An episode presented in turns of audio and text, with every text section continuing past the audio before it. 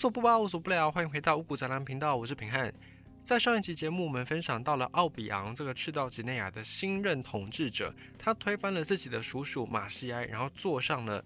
总统的位置，赤道几内亚的第二任的总统。在他上任之后呢，他取消了过去他自己负责的一些工作，比方秘密警察，比方集中营。虽然这些制度过去几十年都是由奥比昂自己来负责，但是他上任之后不在这个位置上，他就必须要换一颗脑袋，所以他就也汲取了自己叔叔的教训，把这些恐怖统治都给取消掉。但是马西埃，也就是奥比昂的叔叔留下来的赤道几内亚，已经几乎是被破坏殆尽，已经到了原始的农业社会。如果按照这样的一个发展下去，那么赤道几内亚又如何在我们第一集有讲到，它如何在一个国家的发展里面获得非洲人均 GDP 最高的这个殊荣呢？这个就要从奥比昂这位新任的领导者来说起。奥比昂这个人能力其实一般，他的水准也没有说很高，人品也不怎么好。想到他先前帮他的叔叔助纣为虐的事情，就大概可以略知一二。可是呢，奥比昂不得不说他的运气真的是非常的好，在他1979年上任之后，成为了新的赤道几内亚总统，他就一直当，直到现在他还是总统。赤道几内亚在奥比昂的手上呢，本来也就是比他叔叔的那个时代再好一些些，经济上还是相当的落后，因为各项各样的建设啦、人才啦，几乎都被破坏、都被赶走了，所以没有办法去做太多的发展。不过，1991年，赤道几内亚的领海发现了大量的石油，在这里的石油量有多少呢？陆陆续续发现超过50亿桶的原油储量。这个数字50亿桶看似很多，但是在几个产油国，比方沙地阿拉伯啦，或者是阿拉伯联合大公国，在这些产油大国里面，看上去50亿桶并不算很多，但是对于赤道几内亚这个人口只有100万人的国家，这样的一个小国来说，50亿桶的原油已经足够让这里的人可以好几代都不用愁吃穿了。于是呢，赤道几内亚政府就开始去跟各家的石油开采商签署合约，比方说呢，美国的埃克森美孚这个石油公司就有去签，但是这个合约内容其实相对的不是很公平。作为开采国的赤道几内亚，竟然只能够拿到石油收益的 12%。一般呢，你去其他国家去跟这些石油开采商在签合约的时候，通常比方说在台湾好了，台湾假设今天发现了石油，然后去请这个埃克森美孚来帮我们开采，作为提供石油的，应该说台湾是在台湾的领海附近发现的嘛，所以照理来说，一般的市场上行情是台湾政府可以拿 60%， 也就是这桶油假设卖100块美金，那台湾政府是可以抽60块美金走的，剩下40块就是归给这个石油开发商。但在赤道几内亚这里签的合约非常的不合理，他们只拿 12%， 也就是这桶油假设卖100块美金，那么赤道几内亚政府只能抽到12块。那这样子丧权辱国的协议，为什么还有办法能够签署呢？当然就是奥比昂有批准的。其实只要有接触过赤道几内亚的人呢，大概都会觉得说，这个国家真的是腐败到不行。而领头的最腐败的那一个呢，就是已经执政了40多年的独裁者，他们的总统奥比昂。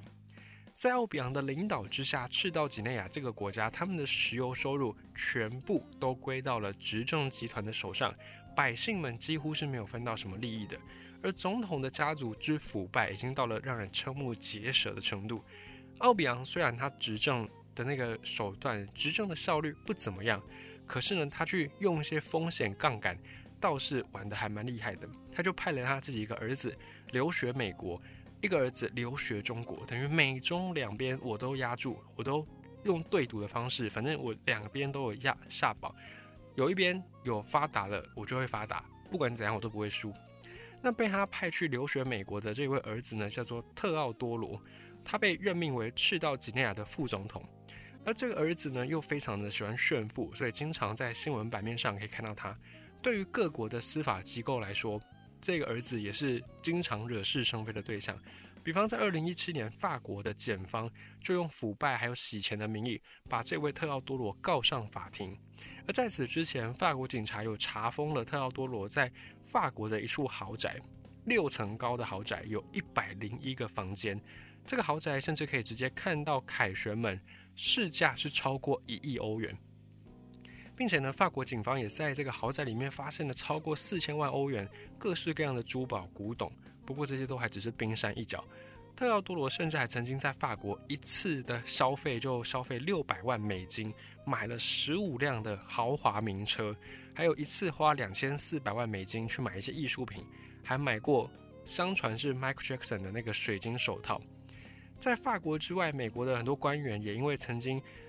这位特奥多罗有涉嫌贪腐的过程，然后就没收他3000万美元以上的财产。在2016年，这位特奥多罗随身他老大哥就携带1600万美金，因为没有申报，所以在巴西过海关的时候就被没收。2019年，瑞士政府也没收而且拍卖他价值2000万英镑的25辆的豪华名车。但是呢，一般人随便以上任何一个罚则，只要被罚过一次，一般人大概都撑不住。不过这位特奥多罗他并不是一般人，他是天选之人，这些罚款对他来说不痛不痒。直到2020年，就没有多久前哦，这位特奥多罗还带着他几十个仆人去到马尔地夫度假，然后他也在社群媒体上面炫耀说，他在这个马尔地夫每一天至少要花 3.8 万英镑，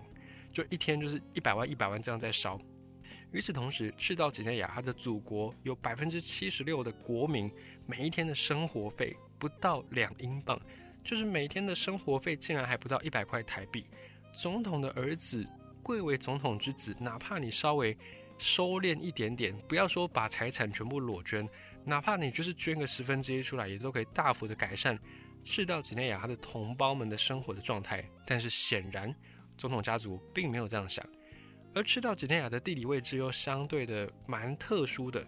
赤道几内亚国土大概可以分成2块，一块在非洲大陆上，一块在一个岛叫做比奥科岛，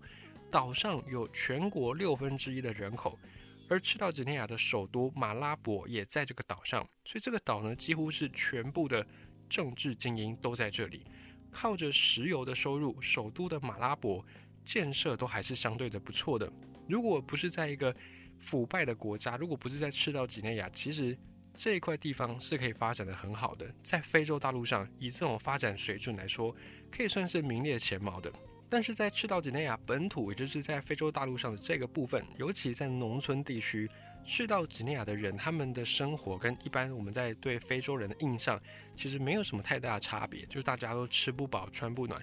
而且赤道几内亚政府也对于改善民生这个事情没有太大的兴趣，也没有想要去发展什么产业，反正呢开发石油就好了，50亿桶，对不对？可以开发到多久？那开发完之后呢，怎么办呢？那就开发完再说咯，反正现在有钱花就好了，没有人去关心未来的事情。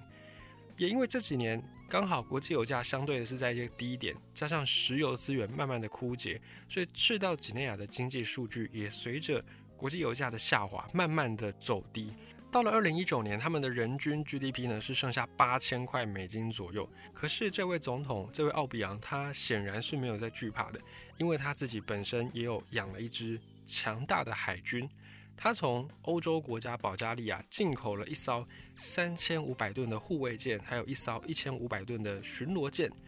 对于一般正常国家的海军来说，2艘军舰其实并不是太大的武力规模，甚至是非常非常阳春的配备。可是呢，这2支军舰在西非的国家来说，已经是仅次于当地另外一个国家奈及利亚以外的西非第2大海军，已经可以阻止任何大陆力量登岛。因为这位奥比昂他也在刚才讲到的首都马拉博所在的这块岛上，所以假设在赤道几内亚的大陆部分本土这里有些人想要造反，想要登岛来政变的话呢，这完全是奥比昂有办法预防的，完全是有办法应付的，因为他有这2艘非常强大的舰艇。而目前真正让奥比昂在担心害怕的，并不是赤道几内亚，并不是自己的人民，而是全球各国的雇佣兵。雇佣兵在台湾比较没有听过，但是在国外还蛮盛行的，因为在国外人事成本是非常高昂的，你如果要养一支军队，你势必不可能只有要打仗的时候才临时招募军队，你平常你就得要勤加的训练，平常你就要花很多的伙食，花很多的装备，花很多的人事费用去支付养一支军队。但有鉴于此，尤其在欧洲二战之后已经少有大型的战争，所以让各国政府呢都逐渐的放松警惕，所以各国开始在二战之后陆陆续续裁军，把一些军队的员额给取消掉，借此来节省国防支出，把这些钱用在民生上，用在经济上。可是呢，一旦发生了一些武装的冲突，一旦发生一些需要用兵的时刻，该怎么办呢？就只好用这种雇佣兵制度，就是我平常可能没有花那么多钱养你，但是我需要你的时候，我就等于征召一支军队。那这支军队就变成它的忠诚度相对就没有像自己在养军队那么样的可以获得保证，但也算是一个权宜之计。所以真正让奥比昂在担心害怕的呢，是来自全球各国的这些雇佣兵们。因为奥比昂的统治其实不太得民心，那全球各国的雇佣兵都会把赤道几内亚当成是一个有点像是在玩游戏接任务的那种感觉，都会像游戏里面的副本那样子。每年都会有雇佣兵，应该说每几年就有雇佣兵组团去赤道几内亚来发动政变，希望推翻总统。赢的话呢，巨大的收益，50亿桶的原油储量可能马上就归你所有。那判刑其实也不亏，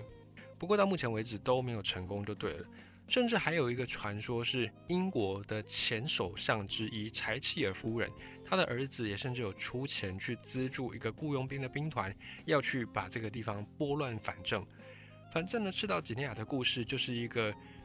已经吸血吸到疯了，吸到发狂的家族的故事，从马西亚开始到他的侄子奥比昂，直到现在，一个国家被两个人这样联手一搞下去之后呢，整个国家就一蹶不振，人民真的是生活在水深火热当中。还好这个国家的规模不太大，加上石油收益再怎么贪还是有一些，所以在赤道几内亚还没有发生那种很大规模的很惨的，比方说什么大饥荒啦，饿死无数的人的这种事件。所以赤道几内亚的统治者虽然暴君归暴君，独裁归独裁，但是在国际上面还是没有说烂到非常出名，还是没有烂到说必须要有第三方势力来介入的这个范围之内，就只有当权的这些独裁者继续腐败，继续的侵蚀这个国家。顺带一提，这位奥比昂的叔叔马西埃就是前赤道几内亚的总统，他曾经在带领他的3名子女流亡朝鲜民主主义人民共和国，就是流亡到北韩，也获得了当时北韩的领导者金日成的庇护，所以这位马西埃的3个子女都在北韩这里生活成长，他们都会讲流利的韩文。而他的女儿之一莫妮卡·马西埃在1995年到2017年就曾经定居在南韩，她甚至还有出了一本书叫做《我是平壤的莫妮卡》。这个事情在前几年好像有跃上新闻版面，当时很多人都很纳闷说，在西非这个国家怎么会跟北韩的金日成有连结呢？两个位置差这么远，怎么会有连结呢？也就是因为这两个国家他们的当权者都是相对独裁的独裁者，所以两个人在国际上面也有一些互通有无。当然他们之间的故事呢又是另外一个篇章了。总之呢，他的女儿就有出过书，然后在书里面他也有去介绍自己的心路历程，包含呢他过去都一直觉得说他的爸爸马西埃也好，或者是他被认为是干爹的这位金日成，他都觉得说这两个爸爸在他心中的地位是非常的崇高的，一个生他，一个养他，两个的爸爸在他的心里面都有无可磨灭的地位。所以以前的人呢，都跟他说他爸爸是什么坏蛋啦，或是什么恶魔的时候，他打从心里不相信，而且也因为他生活的环境都在相对封闭的独裁社会，所以一直没有太多的资讯管道能够接触。直到后来他比较走到自由世界、资本世界去之后，才发现真的原来以前大家跟他说的他的爸爸，两个爸爸都不是什么好人的这个事情都是真的，都是有史记载的。可是呢，谁真的是好人，谁又真的是坏人呢？有谁真的是100%的善，又有谁真的是100%的恶呢？当然我们在这里并不是要来美化马西埃，或者是美化一些独裁的行为，只是这个世界本来就是这样，并不是真的像是那种故事书里面所讲的非黑即白，更多时候这个世界上是一个灰色地带、灰色空间。当然这是顺带一提。最后就是要提醒大家，在台湾的我们看了这个非洲国家赤道几内亚的故事之后，我们要更应该珍惜，而且我们要更加的肯定的说出，还好我们有选举，还好我们在一个民主社会可以用数人头代替比拳头。这个事情在我们已经看上去是非常稀松平常，好像是天经地义，很多人都觉得说，啊，那本来不就是用投票去决定说哪一些人可以从政吗？这个对我们来说都像是空气一样自然。可是别忘了，此时此刻在地球上很多的角落，很多的人民是没有权利选择他们的执政者是谁，很多人是没有权利选择他们的当政者是谁。所以在年底，刚好今年也要选举，不管你的政党倾向，不管你心中偏好的候选人是谁，最好都还是要珍惜我们手上的选票。当然你可以投也可以不投，这都是个人的选择，但是别忘了你手上的这一票，不要再说不差你这一票了，每一票都是非常重要的。假设每一个人都说不差我这一票，不差我这一票，那到最后真的投票率极低，那选出一个不适任的候选人，到最后影响的也都还是我们自己的生活。所以千万不要小看自己手上的这张选票，来去为你的未来，为你的下一代的未来做决定吧。